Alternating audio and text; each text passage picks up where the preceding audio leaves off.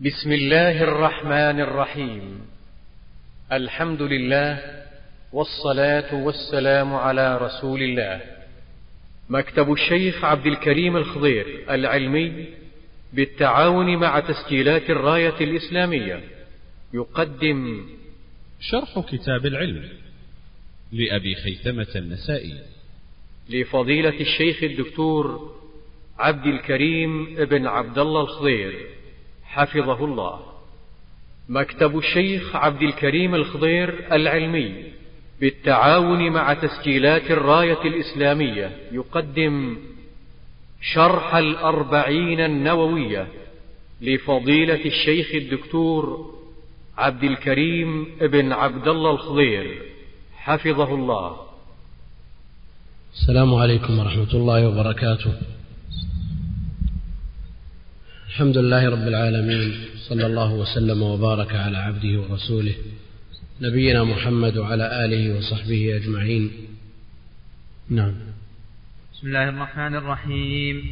الحمد لله رب العالمين وصلى الله وسلم وبارك على عبده ورسوله نبينا وإمامنا محمد بن عبد الله وعلى آله وصحبه أجمعين. حدثنا أبو خيثمة عن يحيى بن عمير قال سمعت أبي يحدث عن أبي هريرة رضي الله عنه قال يرفع العلم ويظهر الجهل ويكثر الهرج. قالوا وما الهرج؟ قال القتل. نعم هذا الحديث وإن وقف وقف على أبي هريرة هنا إلا أنه معروف مرفوعا إلى النبي عليه الصلاة والسلام في الصحيحين وغيرهما يعني في آخر الزمان من علامات الساعة أنه يرفع العلم ويكون ذلك بقبض العلماء. وإذا رفع العلم يثبت ضده وهو الجهل. إذا رفع العلم ثبت ضده وهو الجهل ويظهر الجهل ويكثر الهرج. في بعض الروايات يكثر شرب الخمر يكثر يكثر الزنا. وهي في الصحيح. وهنا قال يكثر الهرج قالوا وما الهرج؟ قال القتل. في رواية حديث أبي موسى قال أبو موسى والهرج القتل بلسان الحبشة. فالهرج هو القتل. وهذا في زمان الفتن. نسأل الله السلامة والعافية منها. فليس هذا مجرد خبر؟ بل هذا حث على تحصيل العلم. ما دام يرفع في آخر الزمان. ما نقول ما دام مرفوع مرفوع لماذا نتعب إحنا في آخر الزمان؟ بس نكلف لا أنت مأمور بأن تطلب العلم. لأن هناك أمور أو إرادة شرعية وإرادة قدرية. قدرا أراد الله جل وعلا كونا وقدرا أن يكون هذا وصف آخر الزمان. لكنه أراد منا شرعا أن نتعلم. ونحن مأمورون بأن ندور مع الإرادة الشرعية. يعني هذا أن الإنسان كما جاء في الحديث أن الضعينة تسير من من من أقصى الشمال إلى أقصى الجنوب. نعم من عدن إلى صنعاء أو من كذا إلى كذا بدون محرم ولا تخشى إلا ما تخشى شيء. المعنى هذا أننا نسير نساءنا بهذه الطريقة؟ لا.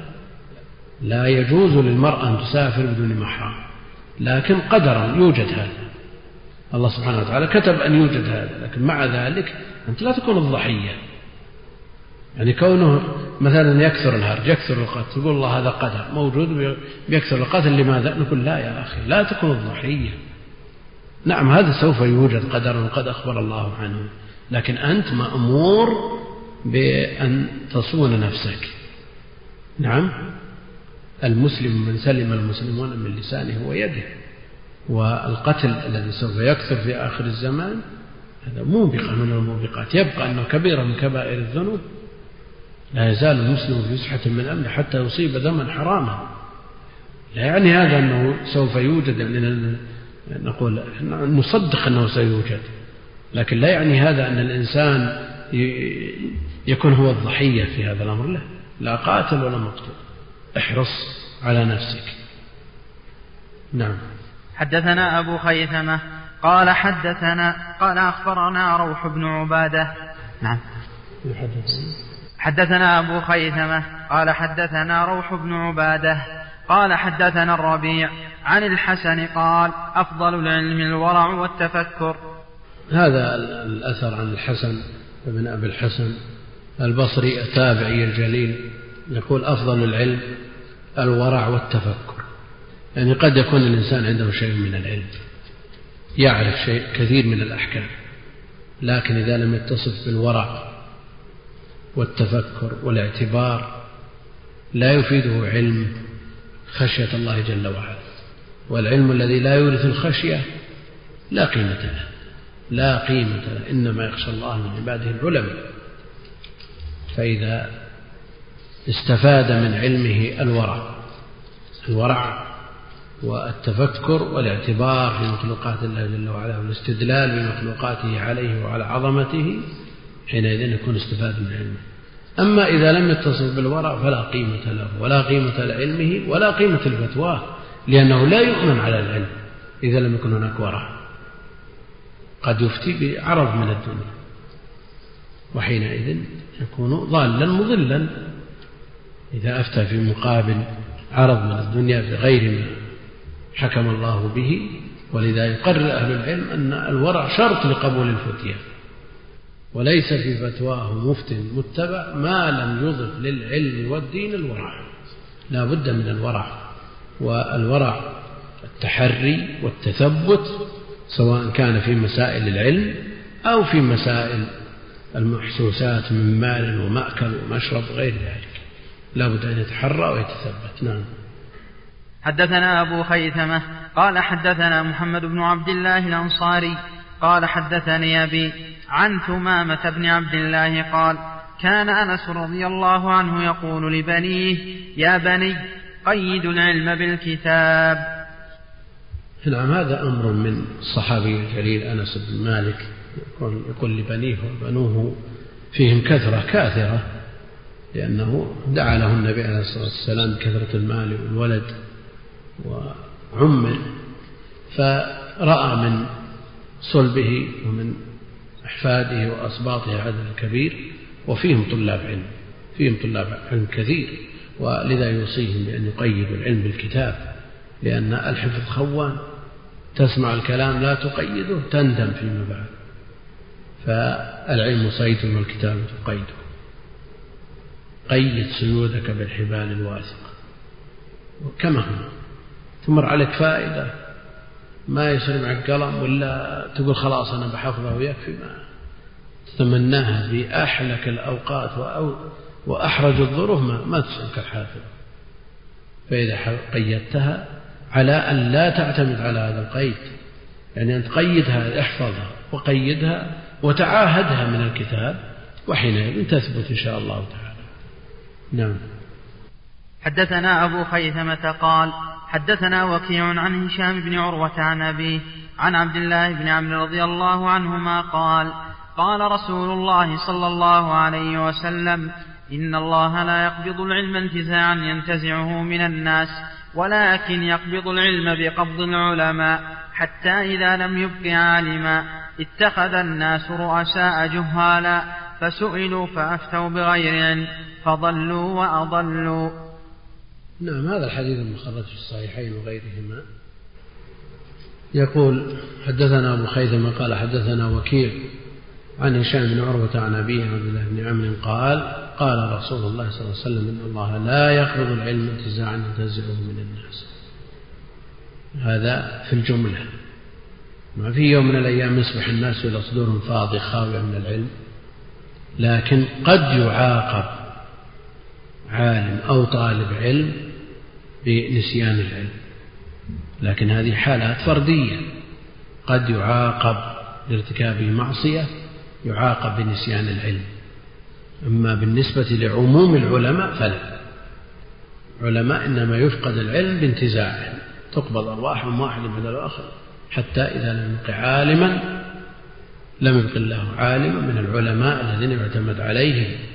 اتخذ الناس رؤساء في رواية رؤوسا جهالا يصدرونهم لتعليم الناس وفي إفتائهم في القضاء بينهم وحل خصوماتهم ومنازعاتهم ويرجعون إليهم وقت الشدائد لكنهم لا علم لهم ويضطرون إلى أن يفتوا ما في غيرهم. يضطرون أن يفتوا لأنه لا يوجد غيرهم. فأفتوا بغير علم فضلوا وأضلوا. نسأل الله العافية نعم حدثنا أبو خيثمة قال حدثنا يعقوب قال حدثنا أبي عن صالح قال قال ابن شهاب ولكن عروة يحدث عن عمران أنه قال يوما فلما توضأ ولكن عروة يحدث عن حمران أنه قال يوما فلما توضأ عثمان قال والله لأحدثنكم حديثا لولا آية في كتاب الله عز وجل ما حدثتكموه إني سمعت رسول الله صلى الله عليه وسلم يقول لا يتوضأ رجل فيحسن الوضوء ثم يصلي الصلاة إلا غفر له إلا غفر له ما بينه وبين الصلاة التي يصليها. قال عروة آية إن الذين يكتمون ما أنزلنا من البينات والهدى من بعد ما بيناه للناس في الكتاب أولئك يلعنهم الله ويلعنهم اللاعنون. نعم حديث عثمان رضي الله عنه في الوضوء مخرج في الصحيحين وغيرهما في تعليم الوضوء حينما توضأ في المقاعد رضي الله عنه وأرضاه.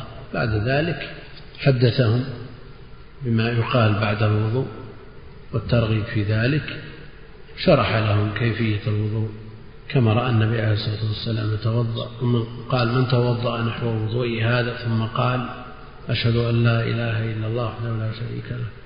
إلى آخره دخل من أي أبواب الجنة الثمانية شهاب في الصحيح ولا تغتروا يعني لا تغتروا بمثل هذا الكلام توضأ وتقول أشهد أن لا المنكرات لا ترتكب الكبائر والجرائم؟ لا. ولذا ينبغي لطالب العلم أن ينظر إلى أحاديث الوعد هذه ويقرنها بأحاديث الوعيد فلا يغتر بهذا. يقول والله لأحدثنكم حديثا لولا آية من كتاب الله عز وجل ما حدثتكموه. إني سمعت رسول الله صلى الله عليه وسلم يقول لا يتوضأ رجل فيحسن الوضوء ثم يصلي الصلاة إلا غفر له ما بينه وبين الصلاة التي يصليها. الصلوات الخمس إلى الصلوات الخمس كفار لما بينهم. ما اجتنبت الكبائر. فالصلوات تكفر الصغائر. رمضان إلى رمضان يكفر الصغائر. العمرة إلى العمرة تكفر الصغائر. الجمعة إلى الجمعة تكفر ما بينهما وزيادة ثلاثة أيام. كلها في في الصغائر. أما الكبائر لا بد لها من التوبة. هذه مسألة. المسألة الثانية. أن هذه العبادات المكفرة هي التي يؤتى بها على وجهها. هي العبادات التي يؤتى بها على وجهها. أما صلاة لا يخرج صاحبها منها إلا بعشر أجرها. هذه تكفر يرى شيخ الإسلام أنها يرى أن كفرت نفسها بطيب. نعم؟ صحيح. عينة الإنسان وقلبه ما دخل مع باب المسجد. دخل الجسم والقلب برا. ويركع مع الإمام صلاة لا يدري هل هو في الأولى أو في الرابعة. تسأل ماذا قرأ الإمام؟ ما يدري عن شيء. هل هذه الصلاة تكفر الذنوب لي؟ هذه عند أهل العلم من الفقهاء يسمونهم فقهاء الظاهر تسقط الطلب بمعنى أنه لا يؤمر بإعادتها وسقط الطلب لكن علماء الباطن يرونها لا شيء. أصحاب القلوب الحية يرون هذه الصلاة لا تجزي ولذا في قوله جل إن الصلاة تنهى عن الفحشاء والمنكر. تجد كثير من الناس يصلي ويزاع الفحشاء والمنكر. هل هذا خلف في وعد الله أو في خبر الله أبدا. لكن إيش الصلاة التي تنهى عن الفحشاء والمنكر؟ الصلاة المؤدات على ما جاء عن الله وعن رسوله عليه الصلاة والسلام. قال عروة الآية إن الذين يكتمون ما أنزلنا من البينات والهدى هذا حجة أبي هريرة وهذه حجة كل عالم. لولا هذه الآية في السلف ما يعدل شيء من بالإمكان أن يقول أنا ما علي من أحد. أنا أعتزل لا أخذ لي مزرعة وحرث وازرع وتعيش ولا علي من الناس كلهم. هذه سلامة لا شك وعزلة وترتاح من الناس ومشاكلهم وفتنهم. لكن يبقى هذه الآية لمن؟ هذا الخطاب. هذا الخطاب لأهل العلم. إن الذين يكتمون ما أنزلنا من البينات والهدى لا بد من البيان. لا بد من البيان. إن الذين يكتمون ما أنزلنا من البينات والهدى من بعد ما بيناه للناس من الكتاب أولئك يلعنهم الله ويلعنهم اللاعنون. الأمر ليس بالسهل. تقولوا أنا حر يعني أفتي ما أفتي أنا لأنا موظف ولا أتقاضى راتب ولا شيء. ما أنت بحر يا أخي. أنت مثل ما ضمن لك أعلى الدرجات أيضا عليك تبعات. يتذرع كثير من طلاب العلم الورع والورع وثر عن السلف التتابع وأنه لا ما يكفي هذا. ولا كل الناس. هذا سهل. كل الناس يستطيع هذا. لكن أنت من هذه الآية أن الذين يكتمون ما أنزلنا لا بد من البيان. والبيان فرض على علماء الأمة. من قام به أسقط الواجب. لكن إذا لم يقم به أحد أثم الجميع. نعم. حدثنا أبو خيثمة قال حدثنا حجاج بن محمد عن شعبة عن الهيثم عن عاصم بن ضمرة أنه رأى ناسا يتبعون سعيد بن جبير فنهاهم وقال إن صنيعكم هذا مذلة للتابع وفتنة للمتبوع. نعم هذا عاصم بن ضمرة رأى ناسا يتبعون سعيد بن جبير. سعيد بن جبير التابعي الجليل. المقتول ظلما على يد الحجاج. يتبعون سعيد بن جبير كما يتبع أي متبوع. الناس يتبعون من من يفيدهم سواء كان في أمور الدنيا أو أمور الآخرة. الذي يوجههم ويرشدهم يعلمهم يتبعون والذي يعطيهم وينفق عليهم من أهل البذل والإحسان يتبع. لكن عاصم بن ضمر نهى هؤلاء وقال إن صنيعكم هذا مذلة للتابع نعم إذا كان هناك حاجة هناك مسألة هناك شيء هناك تريد أن يسدي لك نصيحة أو تستشيره في شيء يتبعه. لكن إذا لم يكن شيء من ذلك مجرد تشييع هذا مذلة للتابع وفتنة للمتبوع. تابع ذليل حينما يمشي إلى تشييع شخص من غير فائدة يستفيدها وأيضا هو فتنة للمتبوع المتبوع قد يرى نفسه ويتكبر على غيره ويرى أن له حق على غيره. هذا فتنة له. نعم. الذي نهى سعيد بن عاصم. وين؟ هو يقال ظاهر السياق هذا لكن اللي هو الأصل سعيد هو الذي أنه رأى أناسا يتبعون سعيد بن جبير فنهاهم. الضمير محتمل. الضمير محتمل. نعم. حدثنا أبو خيثمة قال حدثنا حجاج بن محمد قال حدثنا يونس عن أبي إسحاق عن الأغر عن أبي هريرة رضي الله عنه قال إن الله وملائكته يصلون على أبي هريرة وجلسائه. نعم. يقول حدثنا أبو خيثمة قال حدثنا حجاج بن محمد قال حدثنا يونس عن أبي إسحاق السبيعي عن الأغر عن أبي هريرة قال سلمان الأغر الأغر المزني نعم. عن أبي هريرة قال إن الله وملائكته يصلون على أبي هريرة وجلسائه. إن الله وملائكته يصلون على أبي هريرة وجلسائه. لأنهم يجلسون مجالس علم. من يجلس في مجلس علم تصلي عليه الملائكة تصلي عليه الملائكة. وإذا جلس الرجل في المصلاه تصلي عليه الملائكة نعم. فهذا الخبر عن أبي هريرة لا لأنه أبو هريرة إنما لأنه يعلمهم الخير وهم يتعلمون ذلك الخير. نعم؟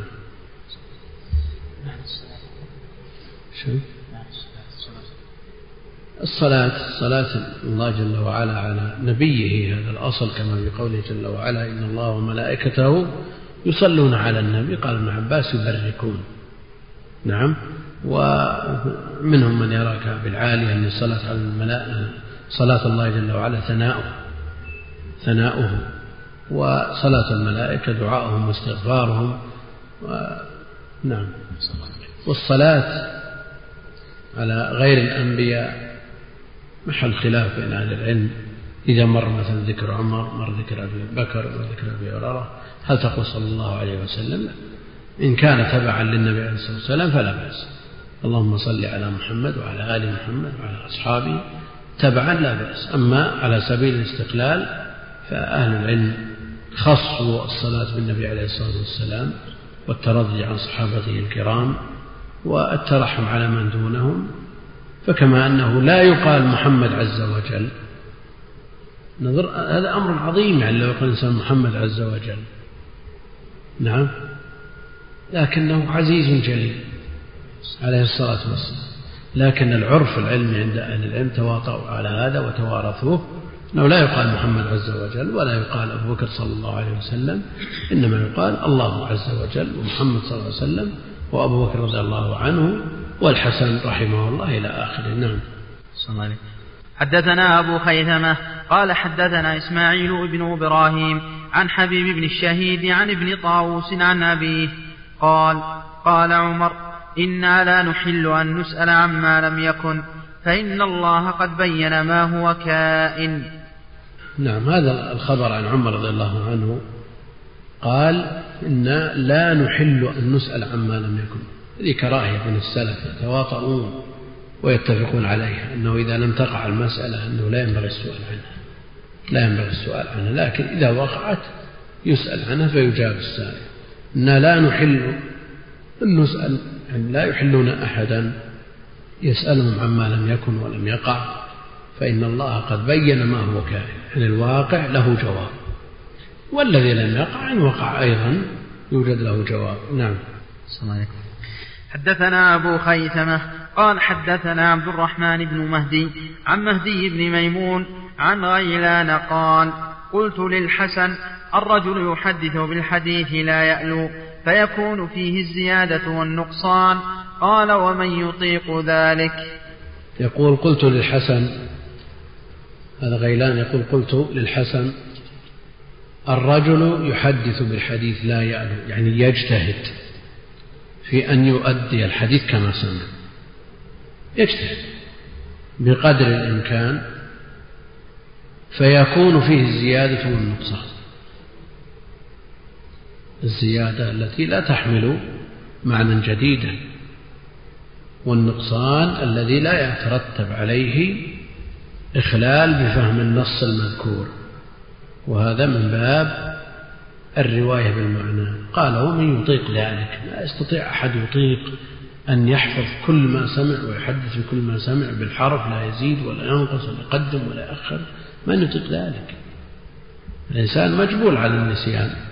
ولا يكلف الله نفسا إلا وسعها ولا يكلف الله نفسا إلا ما آتاها. نعم. صلى الله عليه حدثنا أبو خيثمة قال حدثنا إسماعيل بن عبد الكريم قال حدثني عبد الصمد بن معقل قال سمعت وهبا يقول لا يكون البطال من الحكماء ولا يرث الزناة ملكوت السماء. نعم هذا من أخبار وهب منبه ولعلها متلقات عن الكتاب. يقول لا يكون البطال من الحكم إنما الحكيم الحازم الذي يحفظ وقته الذي يحفظ وقته. لا يكون من الحكماء ولا يرث الزناة البطال واحد البطلة. وجاء في سورة البقرة أنها إيش؟ لا يستطيعها البطلة يعني السحرة. وعلى كل حال إن كان المقصود به السحرة لن يكون الحكماء في يوم من الأيام. لأن الحكمة شيء والسحر شيء آخر. أيضا البطال العاطل الذي يضيع أوقاته على حسب المعنى العرفي أيضا لا يكون حازما حكيما آه، متحريا متثبتا. لا لابد أن يحصل الخلل في أقواله وأفعاله. ولا يرث الزناة ملكوت تنفير من الزنا. وقد جاء في الزنا ما جاء من النصوص في الكتاب والسنة. والذين لا يدعون مع الله إلها آخر. ولا يقتلون النفس التي حرم الله إلا بالحق ولا يزنون. ومن يفعل ذلك يلقى أثاما يضاعف له العذاب. فالزناة لهم الوعيد الشديد وحينئذ لا يرثون ملكوت السماء ملك السماء والواو والتاء هذه للمبالغة كما يقال رحموت في الرحمة. فهؤلاء محجوبون عن هذا. نعم. صلى الله عليه حدثنا أبو خيثمة قال حدثنا إسماعيل بن عبد الكريم قال حدثنا عبد الصمد يعني ابن معقل قال قدم عكرمة الجند فأهدى له طاووس نجيبا بستين دينارا فقيل لطاووس ما يصنع هذا العبد بنجيب بستين دينارا؟ قال أتروني لا أشتري علم ابن عباس لعبد الله بن طاووس بستين دينارا؟ نعم يقول قدم عكرمة الجند جند ينتسب إليها كثير من المحدثين الجندي وهي بلد مشهور باليمن فأهدى له طاووس عكرمة مولى عكرمة مولى لابن عباس عبد. فأهدى له طاووس نجيبا بستين دينارا. مثل هذا كل شيء يكفيه على آه، اعتبار الناس وعرفهم حفت أعطوا اللي يجي. أعطوا نجيب بدينار. أو اثنين أو ثلاثة شنو بستين؟ فهذا مثل اللي يجي مثلا يجيك واحد من من سائر المسلمين وما طمع ولا بأدنى سيارة تفك له يعطيهم من السيارات الفائهة شبح ولا فياقرا ولا لكزز ولا شيء نعم ولا من السيارات الغالية. تلام أخذ كل شيء يكفيها؟ كل عمره يمشي على حمار. أتفك له طار من الفرح قال لا يا أخي ما أنا ما جيت علشان عبد. هذا عنده علم ابن عباس كله. هذا العبد عنده علم ابن عباس. شلون نطلع علم ابن عباس إلا إذا أكرمناه؟ لابد نكرم هذا العبد علشان يطلع ما عنده من العلم. نعم. فطاووس يحتاج إلى علم ابن عباس من أجل ابنه عبد الله. فقيل لطاووس ما يصنع هذا العبد بنجيب بستين دينار. ستين دينار ذهب يعني مالية كبيرة عند عند أولئك. قال أتراني لا أشتري علم ابن عباس لعبد الله بن طاووس بستين دينارا. علم ابن عباس حبر الأمة وترجمان القرآن الذي تلقاه عنه عكرمة.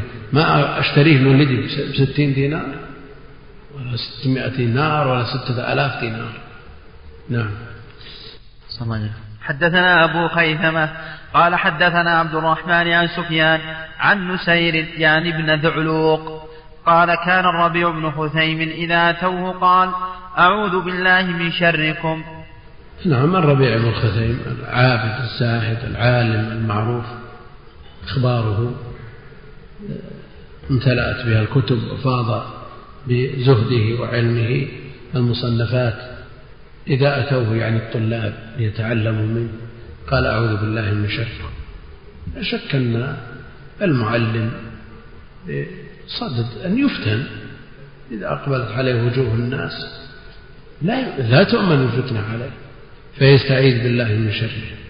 وهؤلاء يعرفون يحسبون للعواقب حسابا ونسأل الله أن يقينا هذه الفتنة. الإنسان يمكن من, من يبدأ يحدث إلى أن ينتهي وهو يخوض في غمار الفتن. لكن القلوب التي غطى عليها ران الذنوب ما تحس بمثل هذه الأمور.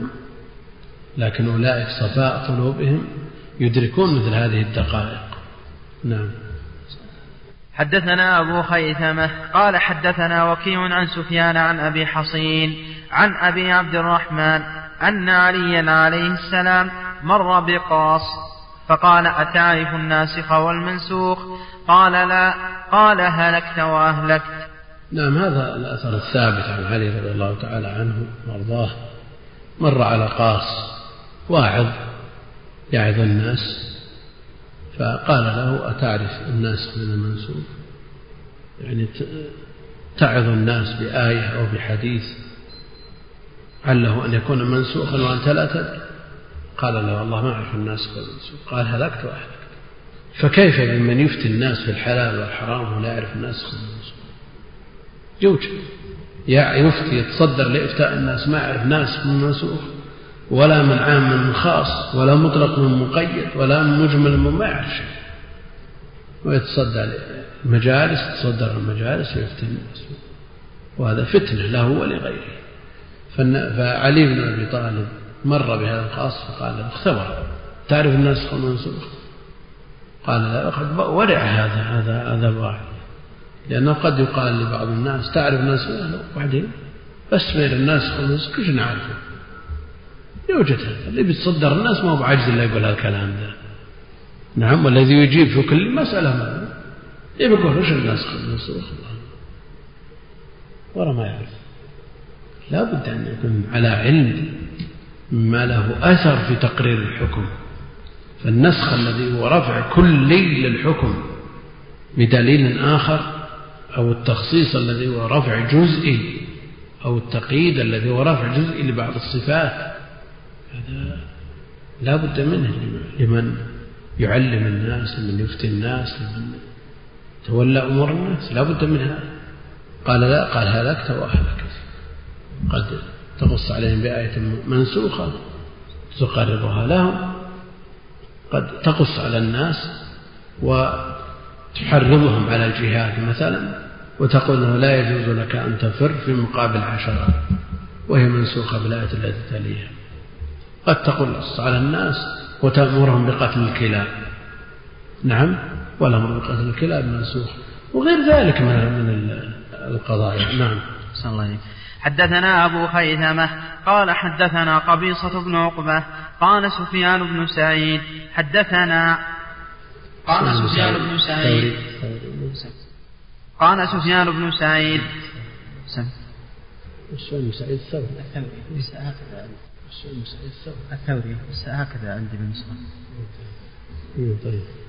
حدثنا أبو خيثمة. قال حدثنا قبيصة بن عقبة. قال حدثنا سفيان بن سعيد. قال حدثنا الظاهر هذه فيها تقديم.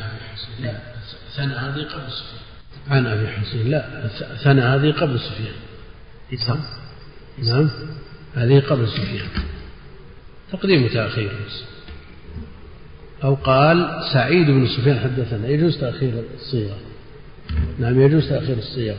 يستعملونه أحيانا. تأخير صيغة الأداء عند بعضهم آه، معروف نعم. قال سفيان بن سعيد حدثنا عن أبي حصين قال أتيت إبراهيم أسأله عن مسألة فقال ما كان بيني وبينك أحد تسأله غيري؟ نعم أتيت إبراهيم النخعي أسأله عن مسألة. أتاه يمكنه من بعد جاءه. قال ها المسافة اللي قطعتها ما فيها شخص تسأله غيري؟ لو قدر واحد من هذه البلاد يذهب إلى الرياض. يعني ما في طريقك إلى الرياض أو إلى الحجاز. أحد تسأله غير هذا؟ هذا كله من ورع السلف. وإبراهيم من أئمة المسلمين. اسأله عن مسألة فقال ما كان بيني وبينك أحد تسأله غيري؟ ما لقيت أحد؟ نعم إذا ما لقيت أحد يتعين عليه أن يجيب. نعم. حدثنا أبو خيثمة قال حدثنا يزيد بن هارون قال أخبرنا المسعودي عن القاسم بن عبد الرحمن قال قال عبد الله رضي الله عنه إني لأحسب الرجل ينسى العلم كان يعلمه بالخطيئة يعملها. نعم العلم موهبة وعطية من الله جل وعلا. وإذا عمل الإنسان الخطيئة يحتاج إلى قد يحتاج إلى عقوبة من أجل هذه الخطيئة فيعاقب بنسيان شيء من العلم. إني لا أحسب الرجل ينسى العلم كان يعلمه بالخطيئة. وهذا من تعجيل العقوبة. هذا من تعجيل العقوبة. وقد نظر بعضهم نظرة محرمة فأنسي القرآن بعد ذلك بسنين عوقب بذلك. وعلى كل حال عقوبة الدنيا أسهل من عقوبة الآخرة. ويبقى أنها نسيان العلم عقوبة الدنيا وآخرة. والله المستعان. نعم. حدثنا أبو خيثمة قال حدثنا محمد بن عبد الله الأنصاري قال حدثنا محمد بن عمرو بن علقمة قال حدثنا أبو سلمة عن ابن عباس رضي الله عنهما قال وجدت عامة علم رسول الله صلى الله عليه وسلم عند هذا الحي من الأنصار. إن كنت لأقيل عند باب أحدهم ولو شئت أن يؤذن لي عليه لأذن ولكن أبتغي بذلك طيب نفسه. الحمد لله رب العالمين صلى الله وسلم وبارك على عبده ورسوله نبينا محمد وعلى آله وصحبه أجمعين. أما بعد فيقول ابن عباس رضي الله عنهما وجدت عامة علم رسول الله صلى الله عليه وسلم عند هذا الحي من الأنصار. علم الرسول عليه الصلاة والسلام هو ما جاءه عن الله جل وعلا وما يقوله مما أوحي إليه من غير القرآن فكلامه وحي لأنه لا ينطق عن الهوى إن هو إلا وحي يوحى. لكن إذا نظرنا في حقيقة كلام ابن عباس وجدنا أن أكثر من يحفظ السنة من غير الأنصار.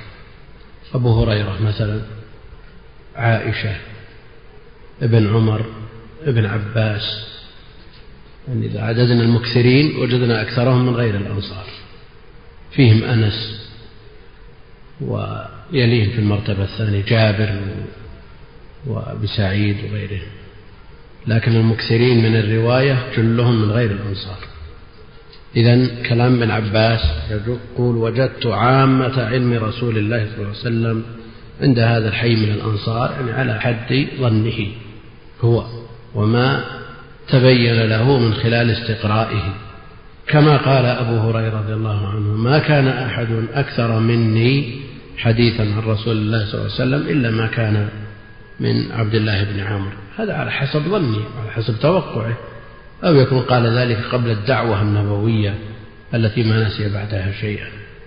على كل حال الأنصار عندهم علم عندهم خير عظيم.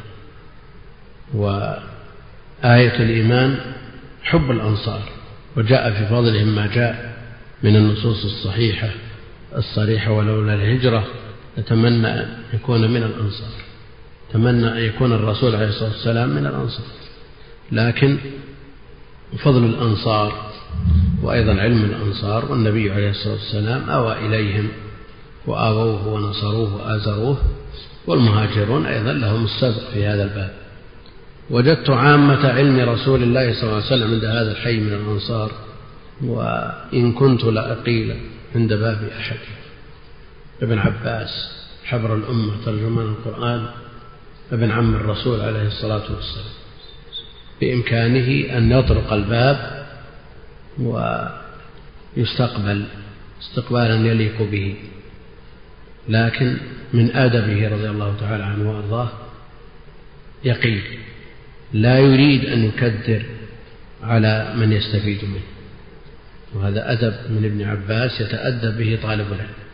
وذكروا في آداب طالب الحديث ألا يضجر شيخا ألا يضجر شيخا وأن يتحين الوقت المناسب للأخذ وللسؤال والإفادة. الشيخ بشر. يعتري ما يعتري البشر له ظروفه مثل ظروف الناس. يتصل شخص الساعة الواحدة والثانية ليلا. نعم؟ هذا ما هو مناسب. نقول نأسف على الإزعاج. إيش تأسف على الإزعاج؟ لكن هناك مسائل تفوت ولا بد منها. لا بد من أن يجد جوابا في هذا الوقت. فإذا اتصل مثلا وهذا حاصل في الواحدة والنصف يتصل شخص يقول أن امرأته في حال الطلق تطلق. في حال ولادة وقد طلقها لو انتظر ربع ساعة أو ساعة خرجت من العدة. إنه انتظر إلى صلاة الفجر خرجت من العدة. ويريد جواب عاجل مثل هذا يعذر. لكن هناك مسائل يتصل الساعة واحدة يسألك عن طبعة كتاب. لا هذا ما هو مناسب إطلاقا يعني الإنسان عليه أن يتحين الفرص المناسبة. نعم لو قلنا أن بعض من ينتسب إلى العلم في هذا الوقت يعني يمكن غيرهم يعني أصيبوا بداء السهر مثل غيرهم ونرجو أن يكونوا على خير إن شاء الله تعالى لكن يبقى المسألة تسديد ومقارنة. هذا ابن عباس ابن عم النبي عليه الصلاة والسلام تصور يقيل عند الباب ينام ما يطرق الباب خشية أن يزعج من يريد أن يأخذ عنه العلم. ولو شئت أن يؤذن لي عليه لأذن. لا نشك أن هذا الأنصاري الذي قال ابن عباس عند بابه يفرح بوجود ابن عباس أو مثل ابن عباس عند بابه. وعموما طلاب العلم على الشيخ أن يفرح بهم عموما سواء كان بهذا المنزلة أو دونه.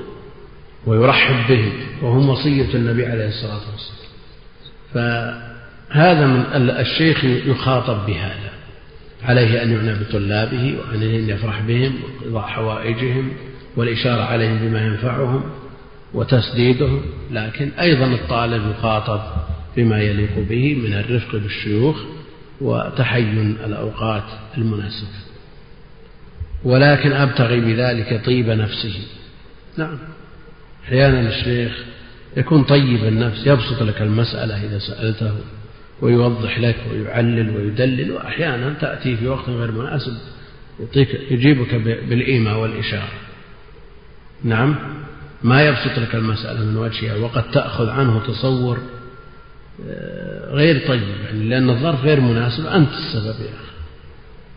فتحين الوقت المناسب والله المستعان. مسألة تسديد لا من الشيخ ولا من الطالب وعلى من ينتسب إلى العلم.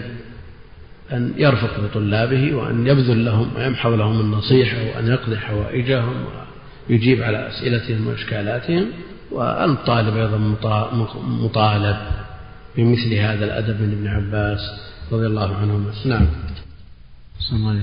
حدثنا أبو خيثمة قال حدثنا محمد بن عبد الله قال حدثنا ابن عون قال كان القاسم بن محمد وابن سيرين ورجاء بن حيوة يحدثون الحديث على حروفه وكان الحسن وإبراهيم والشعبي يحدثون بالمعاني. نعم الرواية إما أن تكون باللفظ أو بالمعنى. رواية الحديث بالمعنى بشرطه على ما تقدم شرحه وبيانه جائزة عند جماهير العلماء. لأن لو اشترطنا الرواية بالحرف باللفظ قد لا يطيقها كثير من من حملة العلم. لكن رفقا بالرواة وحفظا للدين لئلا يضيع أجاز أهل العلم الرواية بالمعنى بشرطها. أن يكون الراوي عالم بمدلولات الألفاظ وما يحيل المعاني وأن لا يستطيع الإتيان باللفظ. لأنه إذا حفظ اللفظ عليه أن يؤدي كما سمع. لكن إذا لم يستطع لا يضيع الدين بهذه الطريقة. وكتب السنة بما في ذلك الصحيحان طافحة بالرواية بالمعنى. لأنك تجد القصة الواحدة يسوقها البخاري في مواضع متعددة بألفاظ مختلفة. يسوقها مسلم على وجوه وألفاظ زيادات ونقصان. كل هذا لا يضر لأن الزيادة في الخبر إذا كانت منه ممن رواه ناقصا مقبولة. والزيادة والنقص منه ممن رواه تاما في مجلس آخر مقبولة. شريطة أن ترتفع منزلة الراوي عن التهمة بحيث إذا رواه ناقصا ما يتهم أنه فرط بشيء من الخبر. وإذا رواه تاما لا لا يتهم بأنه زاد في الخبر ما ليس منه. فإذا رواه مرة تامة ومرة ناقصا ومرة على وجه كل هذا يراعي فيه أحوال السامع ويقتصر منه على ما يريد من جمل لا بأس به. نعم. يقول كان القاسم بن محمد أحد الفقهاء السبعة معروفين الذين يجمعهم قول الشاعر فخذهم عبيد الله عروة قاسم سعيد أبو بكر سليمان خارجة وابن سيرين محمد بن سيرين نص أهل العلم على أنه لا يجيز الرواية بالمعنى ورجاء بن حيوة يحدثون بالحديث على حروفه. لا شك أن هذا أورع وأضبط وأتقن وأحرى وأجدر وأليق لكن ما كل الناس يطيق هذا وكان الحسن وإبراهيم والشعبي يحدثون بالمعاني على أن الشعبي من من الحفاظ المعروفين لا يحتاج إلى تكرار يحفظ الحديث من أول وهلة. نعم. صلى الله عليه حدثنا أبو خيثمة قال حدثنا محمد بن عبد الله الأنصاري قال حدثنا ابن عون قال دخلت على إبراهيم فدخل علينا حماد فجعل يسأله ومعه أطراف. قال فقال ما هذا؟ قال إنما هي أطراف. قال ألم أنه عن هذا؟ يقول المؤلف رحمه الله تعالى حدثنا أبو خيثم قال حدثنا محمد بن عبد الله الأنصاري قال حدثنا ابن عون قال دخلت على إبراهيم. النخعي فدخل علينا حماد بن أبي سليمان فجعل يسأله يسأل إبراهيم معه أطراف. أطراف أجزاء أحاديث. طرف الحديث الأول أو آخر أو منتصف الحديث يستذكر به. المقصود أنه طرف الحديث يعني جزء منه. أطراف الحديث أجزاء. يكتب بعض الناس تذكرة يتذكر بها يذكر جملة من الحديث أو طرف من الحديث فجاء دخل على إبراهيم يسأله ومعه أطراف فقال ما هذا؟ قال إنما هي أطراف. وأنت إذا أردت أن تتأكد من ثبوت خبر أو من معناه تكتب طرفه وما يلزم أن تكتب حديث كاملا لا سيما إذا كنت تريد أن تسأل أحدا من الحفاظ. إذا كنت تريد أن تسأل حافظا عن ثبوت هذا الخبر الذي يكفيه طرفه أما إذا كنت تريد تسأل عن معنى حديث لمن لا يحفظه لابد أن تأتي به كاملا. نعم فهذا هم يقتصرون على الأطراف في هذه الحالة. إنما هي أطراف قال ألم أنهى عن هذا؟ يعني كتابة الأطراف اكتب الحديث كامل.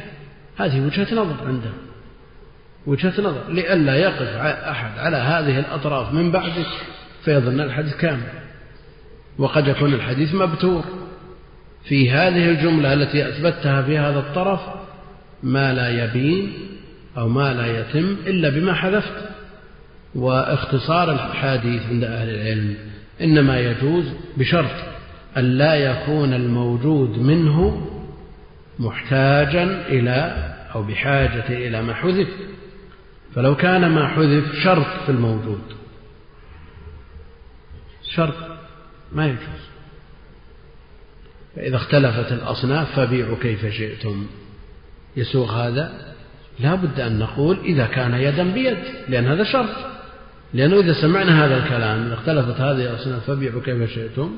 معناه أننا نبيع البر بالتمر أو الذهب بالفضة. نسيء وهذا لا يجوز. فمثل هذا الشرط لا بد من ذكره ولا يجوز الاختصار بدونه. نعم. عن جرير ظهر نقل أبو دولة الشيخ؟ نعم. شوف. على خلاف ما سبق. كما في الحاشية إيه لا مو على إيه لا مو على جهل. درس يقول حدثنا جرير نعم. حدثنا أبو خيثمة. أبو خيثمة. أقول حدثنا أبو خيثمة. حدثنا أبو خيثمة. لا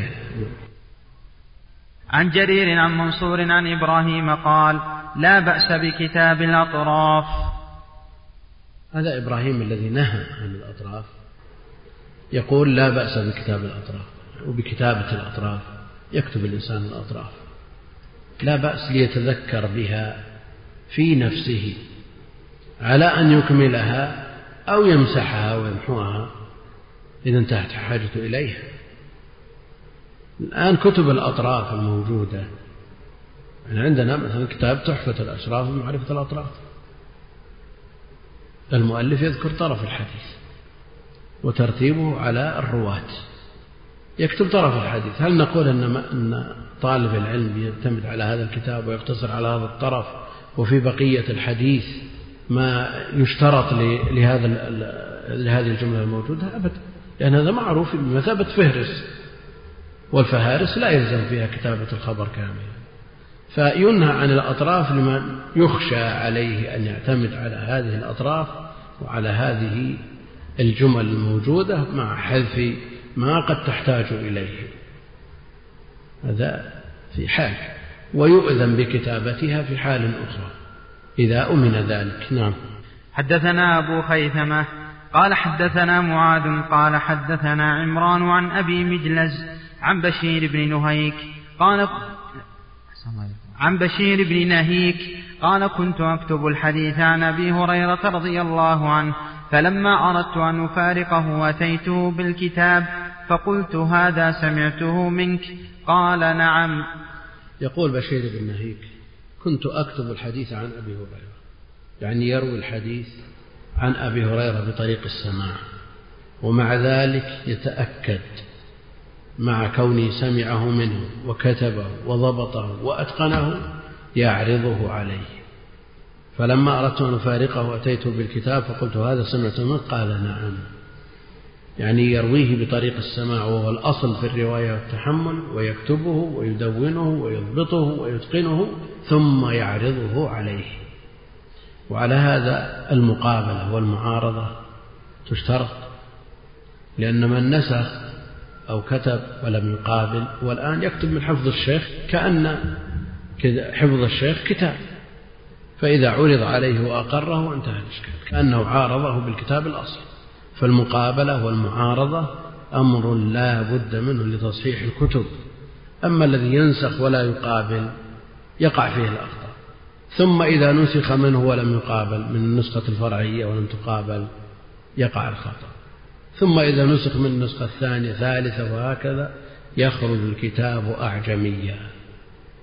يمسخ. الناسخ الأول بيخطئ والثاني بيزيد خطأ والثالث بيزيد خطأ.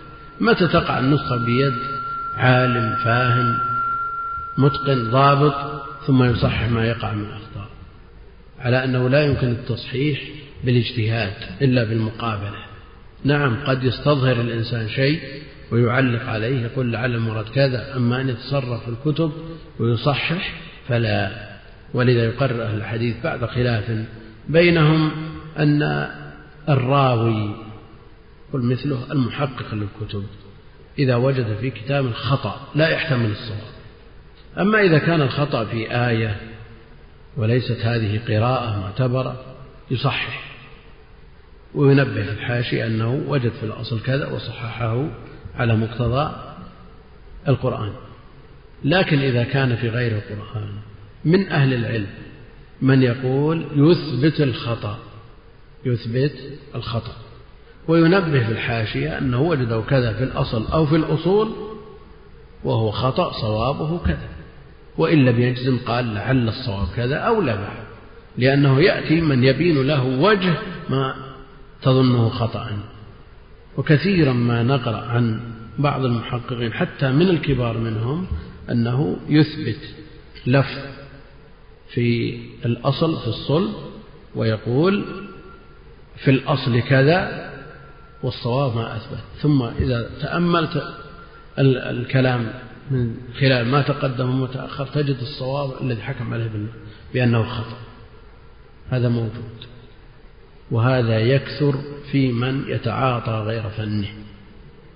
يتعاطى غير فنه يعني في إعلام الموقعين في إحدى طبعاته مرت مسألة التورق. في طالب علم يخفى عليه مسألة التورق.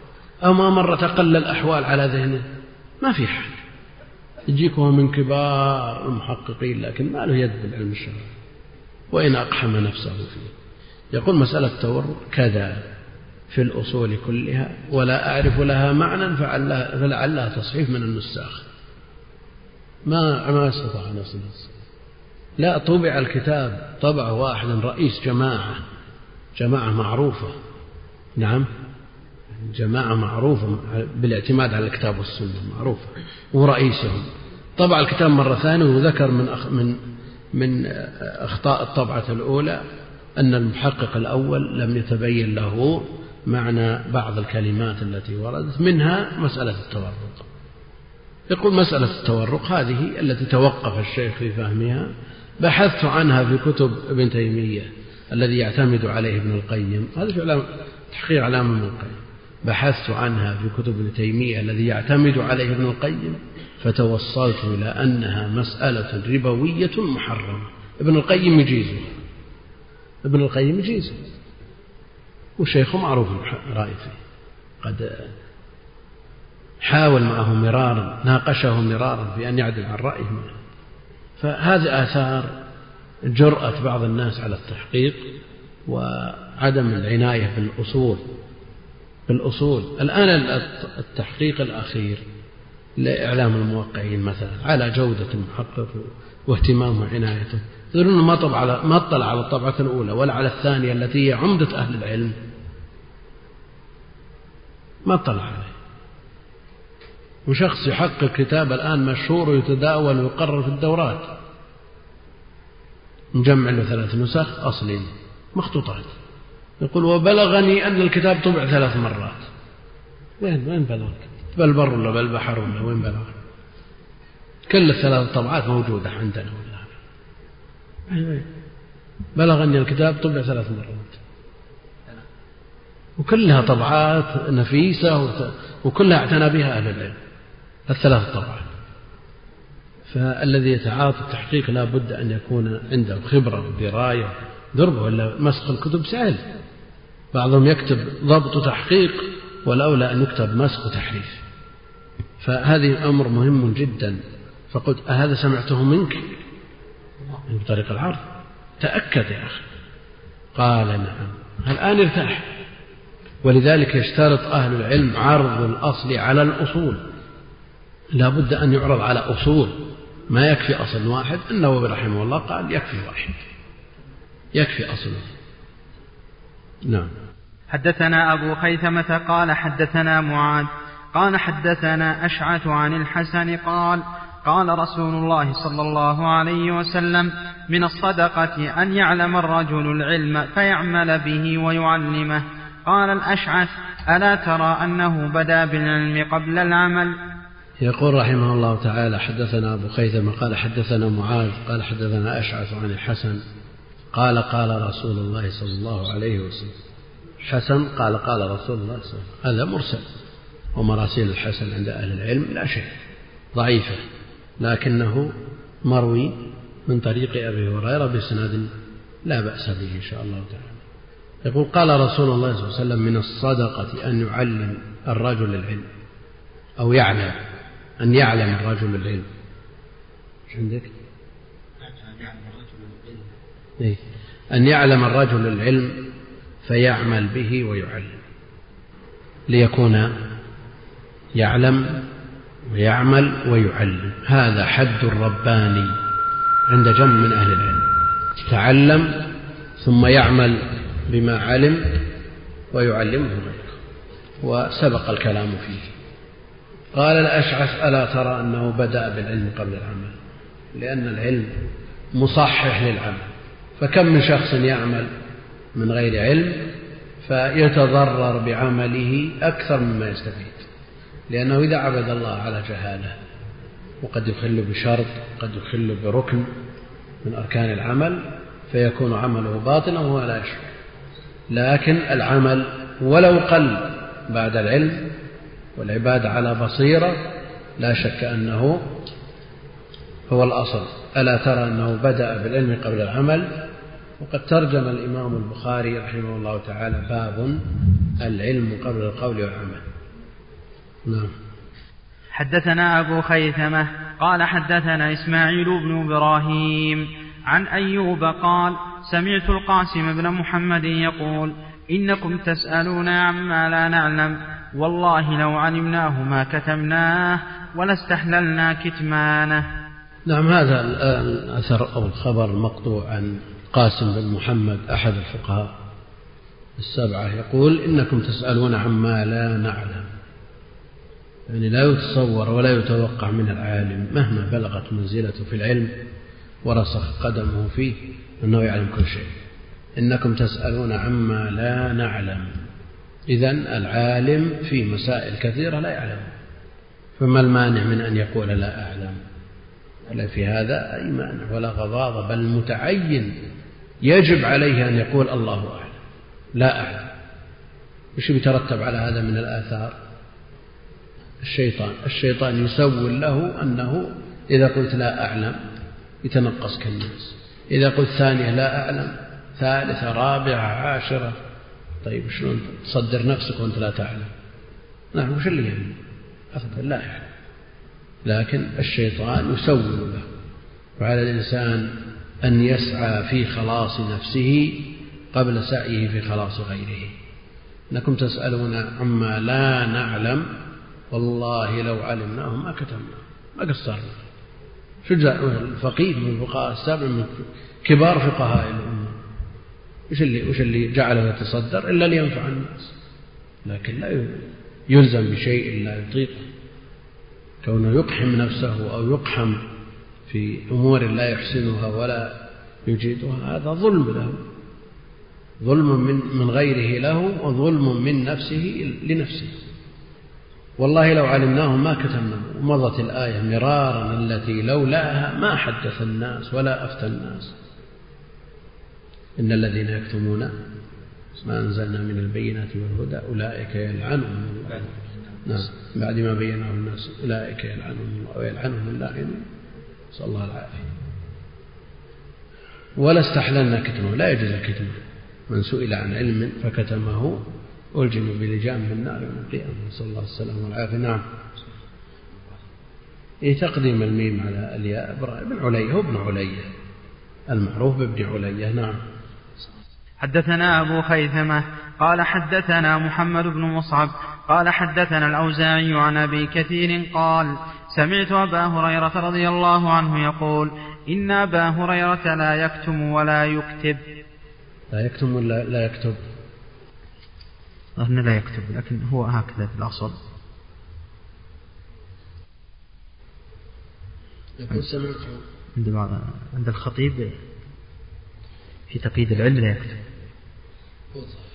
هو ظاهر قد قال عن نفسه هو قل سمعت أبا هريرة يقول أن أبا هريرة لا يكتم لأنه استدل بالآية التي تحرم الكتمان. فهذا له وجه. في بعض النسخ والأصول والمصادر لا يكتب. وقد أبان عن نفسه أن عبد الله بن عمرو كان يكتب ولا أكتب. يحفظ حفظ ولا يكتب يعني لا يرضى أن يكتب عنه. لا يرضى أن يكتب عنه. ومر بنا أنه كتب عنه وعرض عليه ما كتب. فالمسألة مسألة مواقف وأوقات ظروف. يعني يأتي العالم في يوم من الأيام أنه يمنع التسجيل. ثم بعد ذلك يسمح به. يمنع المكبر ثم يرضى بذلك. فالظروف حي تفرض نفسها. عند الحاجة عند الحاجة إلى الكتابة يكتب وعند حاجة الكتابة عنه يكتب عنه. وعند عدم الحاجة لا يرضى بذلك لأن الأصل هو الحفظ. هذه سائلة من الإمارات تقول يصيبنا الفتور في أثناء الطلب. ثاني طلب العلم عن طريق الأشرطة. كيف نستمر ونتشجع على ذلك؟ ولن إذا استحضر طالب العلم النصوص الواردة في فضل العلم وفي منازل العلماء في الدنيا والآخرة. فضل من يسلك الطريق لطريق العلم من يسلك طريق العلم ومن يعلم الناس الخير هذا يكفيه وهذا يحدوه ويحثه على الاستمرار والمتابعة. لكن لا يتصور الإنسان أيضا يستمر في عمره كله على وتيرة واحدة.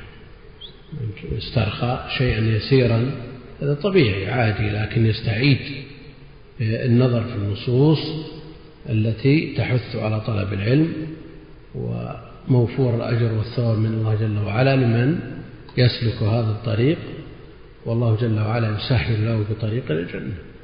فليس الأمر بالسهل فإذا تصورنا هذا واستحضرناه لن نفتر إن شاء الله تعالى. يقول هذه الحروف الموجودة في السند. ثنا وأنا هل لها قاعدة عند قراءتها؟ لا شك أنهم يختصرون الصياغ حدثنا يقولون ثنا. يحذفون الحاء والدال ويقتصرون على ثنا. وقد يقتصرون على ناء فقط. يحذفون الثاء وأحيانا لكنه قليل. يقولون دثنا. يحذفون الحاء وحدها هذا موجود لكنه قليل. وأما أنا هذه اختصار لأخبرنا. سائل هذا من مصر يقول ما حكم الصور بجميع أنواعها وخاصة صور الذكرى؟ كل ما يطلق عليه صورة بأي وسيلة كان بآلة أو باليد كله داخل في حكم التصوير الذي جاء الوعيد الشديد على فاعله سواء كان بآلة كاميرا فيديو بيد كل هذا داخل في حكمه. يقول بني فروخ ألا يراد بهم الفرس خاصة؟ على كل حال فرس من الأعاجم. كل من لا ينطق العربية فهو أعجمي. ونعم بني فروخ هم العجم خاصة يقول وهل هناك فرق بين الحلم والبرود؟ شو برود؟ يمكن يعني برود الطبع لأن بعض الناس حار الطبع وبعض الناس بارد الطبع. لا هذا في فرق. لأن الإنسان قد يكون من أحلم الناس ومن أحزم الناس. البارد مو بحازم. نعم البارد في طبعه. هذا في الغالب ليس بحازم لكن الحليم قد يكون من أحلم الناس وأحسنهم خلق ومع ذلك من أحزمهم. إذا كان يكتب الحديث على رجل يمسحه من حينه هل في ذلك من بأس؟ على كل حال الحديث كلام الرسول عليه الصلاة والسلام ينبغي أن يرفع عن مستوى الأرض. كيفية كيف الطريق المثلى أو الطريقة المثلى للتخصص في علم من العلوم؟ كعلم الحديث والقرآن وهم من المبتدئين يقرأ في متون هذا العلم الصغار. وكل كتب كتب كل علم مرتبة للصغار والمتوسطين والمنتهين فعليه أن يقرأ كتب المبتدئين خاصة في هذا الفن وفي غيره. هذا يقول ذكر في زاد المعاد أن رجل شكى إلى النبي صلى الله عليه وسلم كثرة الآفات فقال له قل بسم الله على نفسي وأهلي ومالي هل لهذا أصل؟ ما أدري هل له أصل لكن هل يعتبر تفسير أضواء البيان من أحسن التفاسير؟ نعم هو من أفضل التفاسير التي تعنى بأحكام القرآن. يقول هل حفظ الحديث وطلب العلم من أجل الإجابة؟ عندما أسأل عن مسألة ينافي الإخلاص في طلب العلم الكلام على الدافع لهذه الإجابة. ما الذي دفعك إلى أن تجيب؟ هل الذي دفعك لأن تجيب أن ترفع الجهل عمن يسألك؟ أنت مأجور. ولأجل هذا يطلب العلم. وإن كان القصد أنك تجيب عندما تسأل لتحترم وتقدر وتصدر في المجالس هذا هذه حقيقة مرة نسأل الله العافية. هل شعور الإنسان أنه كثير النسيان وضعيف الحفظ مسوغ لترك العلم؟ وكيف يوجه من هذا حاله مع أنه يحب العلم؟ هذا عليه الصبر. الصبر والمثابرة والطريقة المناسبة وترتيب الوقت وكثرة التكرار. مثل هذا يرسخ العلم إن شاء الله تعالى. يقول ذكر البخاري في كتاب اللقطة آخر حديث فيه وحديث حلب الشاه عن أبي بكرة فما علاقة الحديث بالباب علاقة أن اللقطة مال للغير.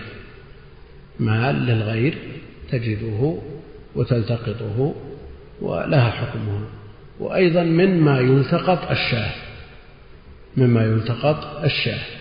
وإذا التقطت الشاة هل تستفيد من حليبها ولا ما تستفيد ولا هل تلتقط أو لا تلتقط؟ نعم. يقول في قوله تعالى الحمد لله الذي خلق السماوات والأرض وجعل الظلمات والنور. هل جعل بمعنى خلق؟ لا. لو كانت خلق بمعنى جعل أو جعل بمعنى خلق ما عطفت عليها. فدل على التغاوي بينهما. يقول هل جعل بمعنى خلق كما يقول المعتزلة؟ في الثانية يحتجون على خلق القرآن أبدا.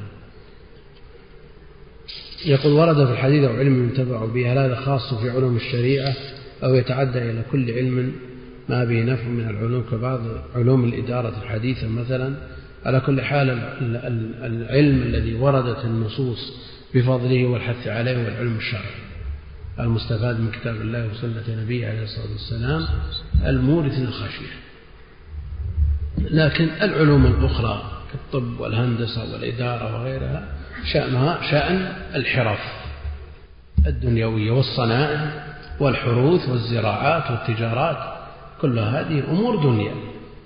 إن نوي بها النية الصالحة بأن ينوي هذا أن ينفع الآخرين يؤجر على هذه النية. يقول المذاكرة مع الأقران فما هي صورتها وكيفيتها نريد أمثلة إذا اجتمع خمسة ستة أربعة ثلاثة من الأخوان على مستوى واحد من التحصيل والحرص والجد. يتذاكرون ماذا سمعت؟ ماذا فهمت؟ ما معنى كذا؟ ما معنى كذا؟ إلى أن ينتهي الدرس. في مسائل الدرس تجعل عناصر ويوضع عليه أسئلة فكل واحد يسأل الثاني يقول تنتابني نشوة عندما أحضر مجالس العلم أحس فيها بالسعادة ولكن يأتيني شعور خصوصا مع كثرة انصراف الناس عن طلب العلم شعور يحملني على ازدراء الناس وتسفيه عقولهم حتى ربما أتطاول على شباب المراكز الصيفية وبعض الدعاة فما توجيهكم لي؟ وهل هذا يدخل في الرياء والعجب بالنفس؟ ما هو الواجب علي فعله؟ وجزاكم الله خيرا. أولا ينبغي للإنسان أن يخدم نفسه؟ ويعرف قدر نفسه وأن يعذر غيره. يعذر غيره لأنه يعرف من عيوبه ما يشتغل به من عيوب نفسه ما يشتغل به عن غيره. وما يدريك لعل فلانا من الناس الذي طلع خرج من المسجد ترك الدرس ذهب إلى عمل هو أفضل من عملك. ما تدري. فاعذر الناس. ولعل عنده من صفاء النية وطيب السريرة وسلامة القلب ما يرفعه فوقك درجات. أو ما يرفع عن كثير من أهل العلم درجات. فعلى الإنسان أن يشتغل بنفسه ويلتفت إليها ويسعى لتكميلها وينشغل بذلك عن عيوب الناس. يقول ذكرتم عن صنيع الشيخ أحمد شاكر المسلم أنه حذف عبد الله وألقى نبي ما ألقى نبي عبد الله يقول حدثنا عبد الله قال حدثني أبي وهو الإمام أحمد. يعني حذف من السند ما لا يحتاج إليه ولا أثر له في دراسة السند. يعني وقف على شيخ أحمد.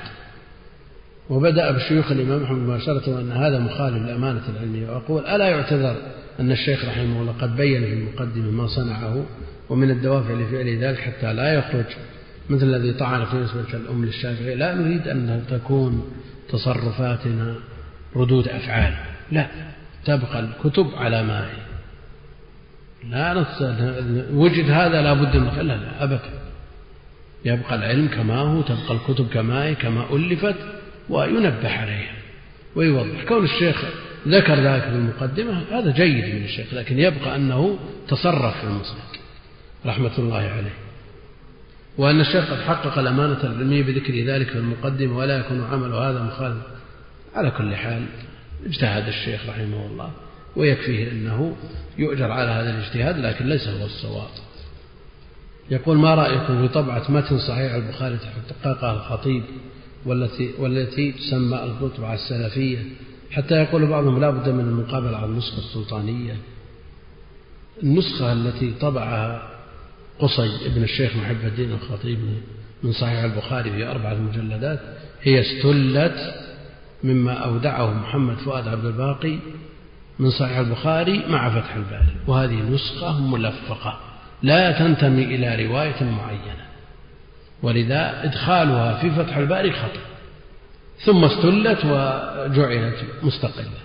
نقول الآن أفضل طبعة على وجه الأرض من صحيح البخاري هي الطبعة السلطانية التي صورت ورقمت وخدمت من كل وجه التي حضرناها العام الماضي وقرأنا فيها يقول هل سيطبع التحقيق لكذا فتح المغيث؟ نعم هو تحت الطبع قيل هي موجودة السلطانية طبعت سنة 1311 واندرست وانقطعت حتى كثير من طلاب العلم ما عنده ولا ولا حتى كثير من الكبار ما عندهم منها شيء لأنها طبعت سنة 1311 وقف. جميع النسخ وقف.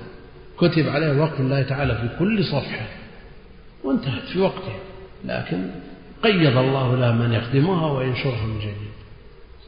يقول ما رأيكم أن يشتغل الطالب في أثناء الطلب بالتعليم مع الطلب أو يتفرغ للطلب؟ إذا كان عنده ما يؤهله للتعليم فالجمع بينهما أفضل لأن التعليم من أنفع وسائل التحصيل ومما يعين على التعلم. يقول ما معنى قول المحقق الألباني رحمه الله تعالى في الحاشية أو قول المحدثين؟ إسناده على شرط الشيخين أو على شرط البخاري أو على شرط مسلم. هذه طال الكلام فيها بين أهل العلم. لكن المرجح أنه مراد بشرط الشيخين رجال الشيخين. إذا كان الحديث مروي من طريق رواة خرج لهم في البخاري قلنا على شرط البخاري. من طريق رواة خرج لهم في صحيح مسلم قلنا على شرط مسلم. خرج لهم الشيخان قلنا على شرط الشيخين. بالهيئة المجتمعة يعني السند متكامل. ما يصير ملفق السند. يقول هل الأجور المتعلقة بالأذكار بمجرد قولها باللسان أم لا بد من استحضار القلب الذي قرره ابن حجر وجمع من أهل العلم أنه مجرد قولها باللسان يثبت الأجر؟ لأن الرسول صلى الله عليه وسلم قال من قال كذا فله كذا. فهو معلق بالقول. أيضا ذكر القلب له أجر زائد ولله الحمد. يقول ما الفرق في التحمل بين حدثنا وأخبرنا وأنبأنا؟ الأصل أنه لا فرق بينها. من حيث الأصل اللغوي التحديد يومئذ تحدث أخبارها ولا ينبئك مثل خبير. يعني متقاربة من حيث المعنى لكن أهل الاصطلاح خصوا حدثنا بما تحمل بطريق السماع وأخبرنا بما تحمل بطريق العرض وأنباءنا خصوها بالإجازة.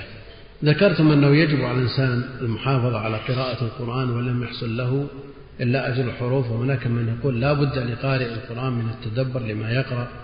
ومن قال لا تهز القرآن كهز الشعر على كل حال جاءت النصوص من قرأ والقراءة تحصل بالهز وجاء في المسند والدارمي بإسناد لا بأس به كما كنت تقرأ في الدنيا هزا كان أو ترتيلا. فلا تحجر واسع الهز له أجره أجر الحروف ويبقى أن التدبر منزلة عليا يعني من ختم القرآن مرة واحدة بالتدبر والترتيع على الوجه المأمور به أو ختمه عشر مرات بالهز ابن القيم يقول كمن أهدى درة ختم مرة واحدة بالتدبر أهدى درة ثمينة نفيسة جدا. وهذا أهدى عشر درر ما تساوي شيء بالنسبة للدرة الثمينة لكن لها أجر. نعم. الله يقول هل كلمة عويص لها أصل في اللغة؟ لأن ما أذكر. متى يقال وما الضابط من قول إسناد جيد إسناد لا بأس به إسناد حسن؟ جيد عندهم تعادل صحيح إلا أنهم يقولون إذا أطلقها الجهبذ فإنه لا يعدل عن صحيح إلى جيد إلا للنكتة يعني قد لا يصل عنده إلى رتبة الصحيح لكنه فوق الحسن ولم يقل حسن. فلذا جاء في بعض أحكام الترمذي حديث حسن جيد يعني في مقابل حديث حسن صحيح. إسناده لا بأس به يعني أنه مقبول في الجملة ومثله حسن. إسناده حسن يعني مرتبة متوسطة بين الصحيح والضعيف. نقول ذكرتم بالأمس جواز خروج الإمام الراتب بعد الأذان فكيف الإجابة عن حديث أما هذا فقد عصى أبا القاسم. العلم ينصون على هذا يقول الذي له آه، هدف شرعي صحيح لأن, لأن الذي يخشى منه أنه إذا خرج بعد الأذان تفوته الصلاة. هذا لن تفوته الصلاة لأنه هو الإمام هل يمكن إعطاء الزكاة لطالب علم نظرا لحاجته الدائمة إلى الكتب والمراجع وغيرها ولأنه منقطع لذلك ولصعوبة البحث عن الفقراء؟ دفع الزكاة لطالب العلم من أجل أن يشتري الكتب. قال به شيخ الإسلام ابن تيمية لكن لم يقل به غيره. يقول من أعظم آفات العلم النسيان فما توجيهكم لمن ابتلي بذلك عليه أن يتقي الله جل وعلا اتقوا الله ويعلمكم الله وعليه أن يكرر يكرر ما حفظ يذاكر بمعلوماته ويتعاهده. يقول أحسن شرح للبخاري للطالب المبتدئ طالب المبتدئ المبتدئ بمعنى مبتدئ يعني ما حفظ الأربعين والعمدة والبلوغ. على جادها المعروفة عند أهل العلم وسمع شروحها من من أهل العلم هذا لا ينبغي أن يتطاول على شرح البخاري ينتظر حتى يجعل له سلم يصعد بواسطته إلى هذه المرتبة وهي قراءة شروح الكتب الأصلية.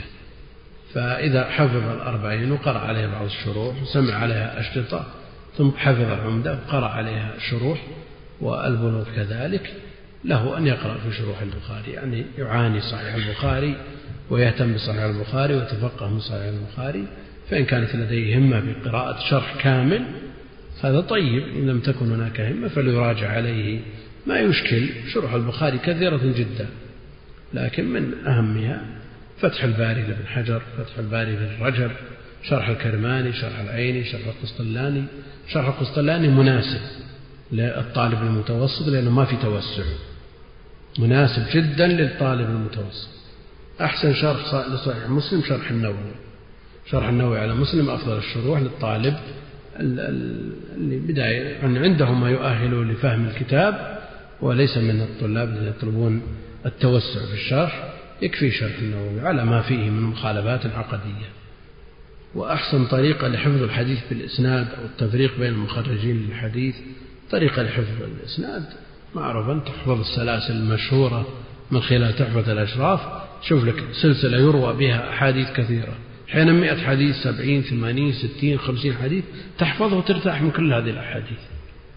تحفظ هذه السلسلة فتحفظ الأحاديث التي رويت بها. هذا يفيدك كثيرا. يقول أحسن طريقة لحفظ الحديث بالإسناد والتفريق بين المخرجين للحديث أفضل طريقة لمعرفة المخرجين للحديث أن ترجع إلى الأصل. قال لك ابن حجر رواه الخمسة ارجع إلى الخمسة. وتأكد. وأنت إذا عرفت أنك رجعت من أجل هذا الحديث إلى المسند تعرف أنه خرج في المسند إذا وقفت عليه. فالمعاناة والتعب على الشيء هو الذي يثبته في الذهن. قد يكون أرقام أربعة خمسة ثلاثة تنساه مع الوقت. لكن إذا تذكرت أنك راجعت هذا الحديث في المسند لن تنسى أنه مخرج في المسند. ذكرت انك راجعت في سنن أبي داود أو الترمذي أو النسائي ما انت ما أنت بناسي. لأن المعاناة تحفر القلوب. أحسن كتب المصطلح للمبتدئ المتوسط في الطلب النخبة. النخبة وشروحها ثم مختصر علوم الحديث للحافظ ابن كثير ثم ألفية العراقي مع شروحه. يقول هذا نرجو إعادة الطريقة التي ذكرتموها في حفظ الكتب الستة وهل حفظ ودراسة أم حفظ فقط وهل حفظ السند يحفظ السند أيضا؟ ذكرنا بالأمس الطريقة يعني نرجو أن تكون نافعة إذا إذا جد الإنسان. لابد من الجد والاهتمام وصرف الوقت الكافي. وإلا اللي بيصرف وقت يسير هذا بطول يطول به الأمد. فذكرنا أنه يكون محور الدراسة صحيح البخاري. صحيح البخاري مخدوم مخرج مرقم ما عاد يشكل شيء على طلاب العلم. فإذا جئت إلى الحديث الأول تنظر في مواضع تخريج البخاري لهذا الحديث تنظر في أسانيدها وتراجمها وزيادات المتون ونقصها وتتصور هذا الحديث تصور كامل في صحيح البخاري. ثم يقول لك المخرج من خلال الطبعة السلطانية ذكرناها المصورة بيقول لك قدامه ميم ترجع إلى صحيح مسلم. شوف وش ماذا قال عنه مسلم في سياق أسانيد أو متون أو كذا والترجمة اللي ترجم عليه شراح مسلم ثم تضع عليه علامة. إن هذا سبقت دراسته في البخاري لأنه من المتفق عليه. تنظر أيضا إذا كان الحديث الأول مخرج في أبي داود ترجع إلى أبي داود والترمذي والنسائي. ابن ماجه تضع على كل شيء علامة.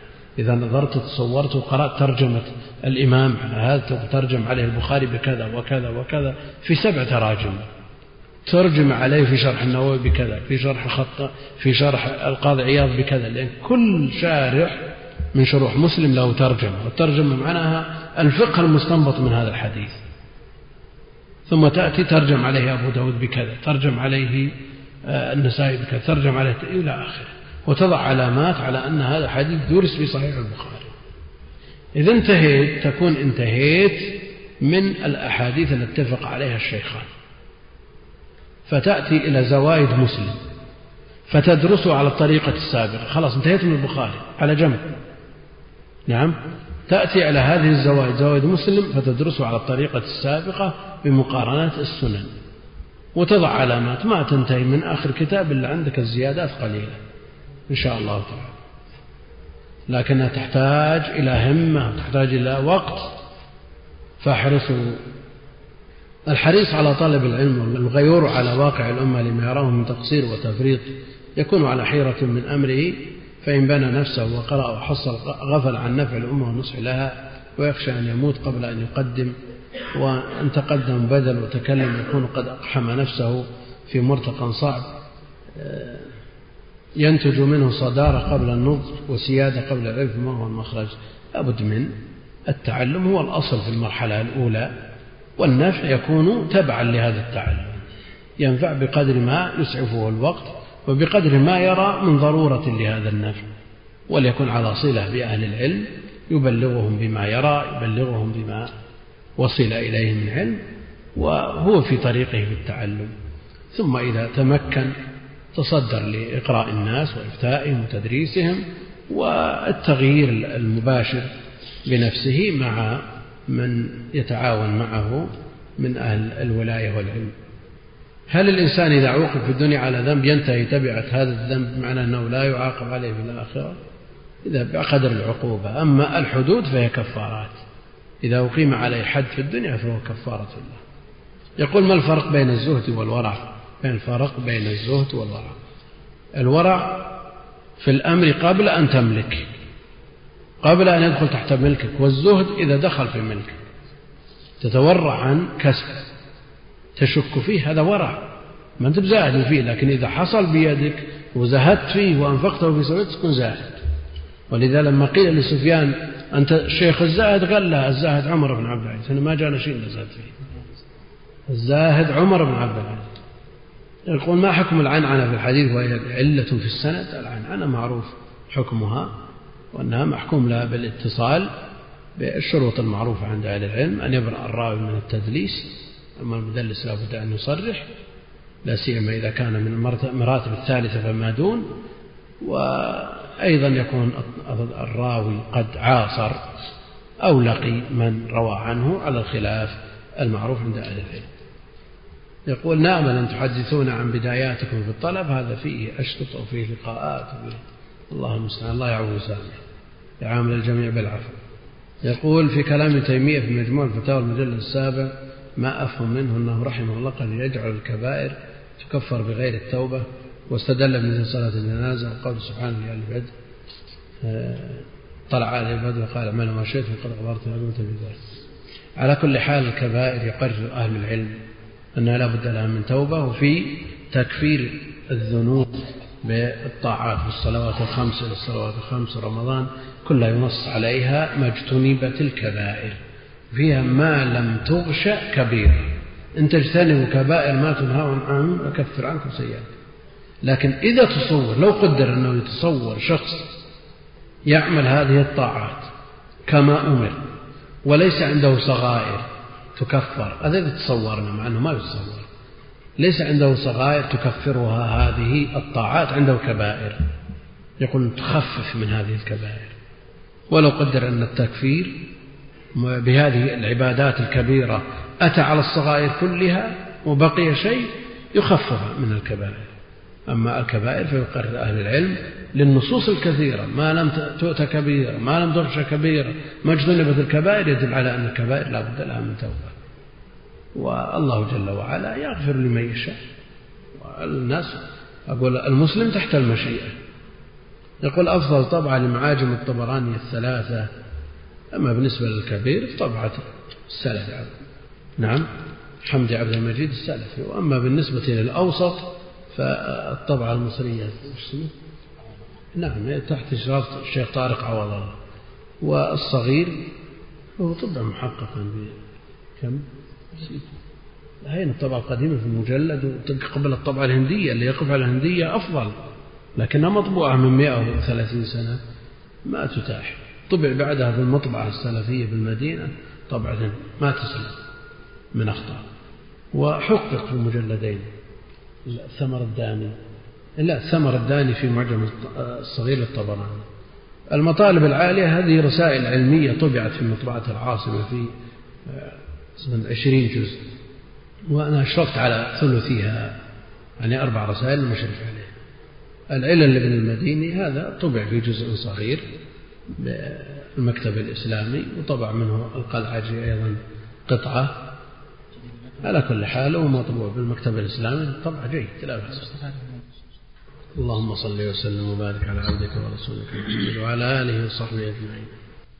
جزى الله فضيلة الشيخ خير الجزاء على ما قدم. وللاستفسار يمكنكم الاتصال بالمكتب العلمي لفضيلة الشيخ هاتف رقم صفر واحد اثنين ثلاثة خمسة خمسة خمسة اثنين اثنين. فاكس صفر واحد اثنين ثلاثة خمسة خمسة خمسة ثلاثة ثلاثة. تسجيلات الراية الإسلامية.